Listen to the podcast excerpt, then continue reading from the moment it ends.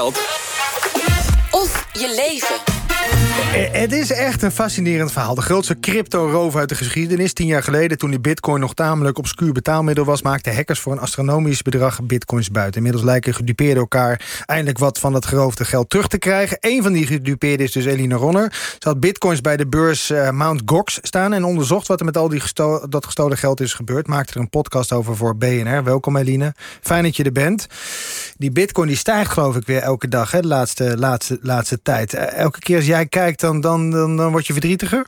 Nou, dat valt wel mee hoor. Ja, of eigenlijk misschien uh, soms word ik al blijer. Oh ja? ja, Want? ik hoop nog een klein beetje van die bitcoins weer terug te zien. Oké, dat toch nog, toch Komende nog, maanden. toch nog hoop. Hey, we spoelen even tien jaar terug, denk ik. Nog verder zelfs. nog verder zelfs. Je, je was een early adapter. Zo kun je het wel zeggen, ja. Eh, je, je kocht een paar bitcoins voor een paar ap, een appel en een ei, denk ik toen nog. Voor een spreekwoordelijke appel en een ei inderdaad eh, kocht ik bitcoins. Ik ben denk ik in 2012, 2013 of zo. Zo. Ben ik eh, me beginnen te verdiepen in, in bitcoins.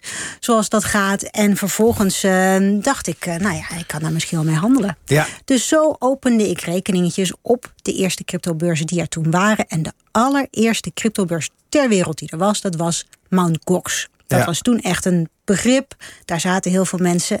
En ik dus ook. Ik Daar had geen zijn. idee dat het daar helemaal mis was. Nee, je maakte geld over, zo ging simpel ging het. En je kreeg er een bitcointje voor terug. Nou, zo ging dat toen nog niet. Ik moet eens even graven hoe dat nou concreet ook alweer ging.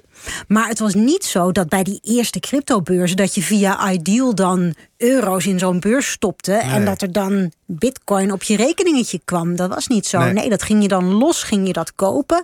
En dan had je je code. En dan ging je dus met die code... ging je dat dan weer op die beurs zetten. Dus zo, eh, zo ben ik in ieder geval ooit aan mijn eerste bitcoins gekomen. En je dacht allemaal, dat is allemaal safe en gewoon eh, eh, valide dit. Nou, ik moet je eerlijk zeggen dat ik had er niet heel veel geld in gestopt. Dus hield ik er ook toen al wel rekening mee. Je kan dit ook kwijtraken. Ja. Dit is iets waar gewoon heel veel risico mee gemoeid is. Het was nog een beetje vaag destijds. Het was nog een beetje vaag. Ja. Ik ben ooit, ho- hoe ik überhaupt met bitcoins in aanraking ben gekomen, is wel een grappig verhaal. Dat was via een kennis die mij attendeerde op een hele grote zwarte markt. Dat was de Silk Road. Ook zo'n, zo'n nou ja, reliquie uit het verleden, zou je kunnen zeggen. Maar daar kon je dus op zo'n online zwarte markt, kon je allerlei, nou ja, zwaar illegale dingen kopen. Ik vond dat fascinerend. Ja. Niet dat ik daar toen wapens of zo had gekocht. Maar waar rekende je mee af op die zwarte online markt? Ja. Met bitcoins. En dat was mijn ingang. En zo wist ik dus ook wel dat daar ja, mensen zaken deden die eh, zich niet per se eh, aan de normale regels houden. Het zijn, Nee. eh, dus ja, zodoende wist ik ook wel dat ik mijn geld kwijt kon raken. Hoor. Er waren meer mensen zoals jij die bitcoins kochten bij dat Mount Gox op die beurs. Ehm, in fases is daar, in delen is daar, eh, zijn daar crypto's gestolen, bitcoins, eh, bitcoins gestolen. Ehm, hoeveel in totaal bij elkaar is daar gestolen? Nou, die beurs is compleet leeggeroofd. En we spreken dan over meer dan 800.000 bitcoins. Ik geloof met de, met de koers van nu, ik had even snel zitten rekenen, maar ik weet niet of ik het nou goed heb, 40 miljard, zoiets nu, met de waarde van nu? Ja, zoiets van meer dan 40 miljard. Je wil het eigenlijk gewoon niet weten. Waanzin. Het is idioot. En dat Ja. waren gewone, tussen aanstekens, hackers die dat, die dat gekraakt hebben daar. Nou, de hackers die zijn nooit gepakt. Dat is het meest fascinerende in dit verhaal. Het is een hele oud, het is een heel oud delict in die zin. Ja. Dat begonnen is in september 2011. Dat heb ik wel kunnen vaststellen, ook in die, eh, in die podcast. In september 2011 zijn er hackers geweest. En die hebben de hand weten te leggen op een bestandje Ja. van de online kluis, zou je kunnen zeggen, van Mount Gox. Dat heet het Wallet Dat bestand. Ja. Nou, en dat is eigenlijk een lijstje met sleuteltjes voor dat kluisje. Zo kan ik het het beste uitleggen. En daar lagen die bitcoins in.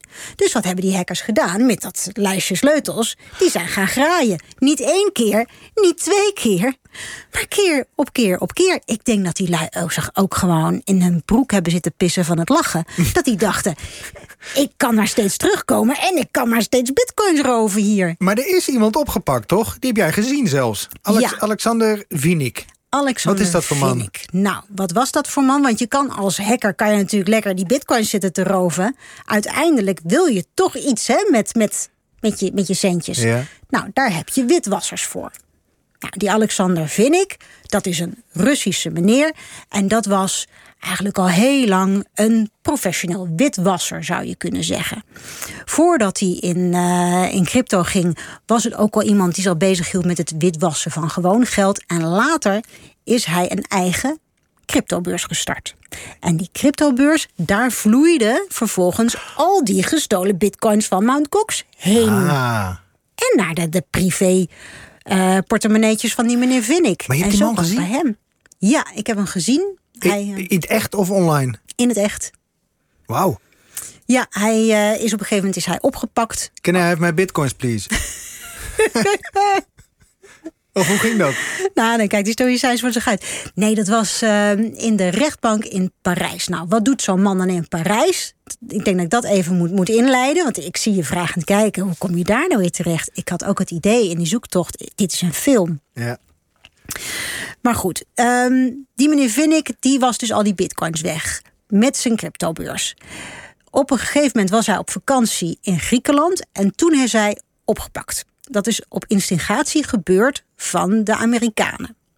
Van de FBI. En toen is er ja, eigenlijk een potje geopolitiek touwtrekken ontstaan... tussen de Verenigde Staten aan de ene kant...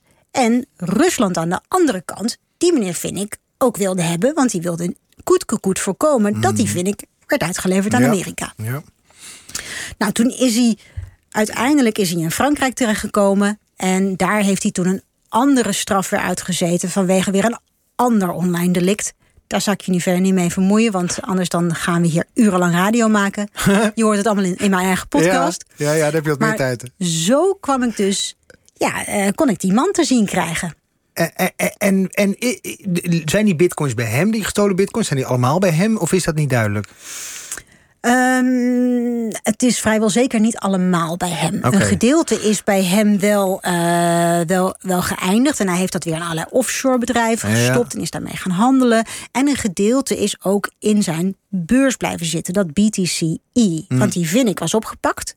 Toen is de online stekker uit BTCE getrokken, zou je kunnen zeggen. Maar die meneer Vinnik deed dat niet alleen. Nee. Hij had ook een technische compaan. En die noemen we maar even de rode admin. Hij heet eigenlijk Bilushenko, maar dat is een beetje een lastige naam. Uh -huh.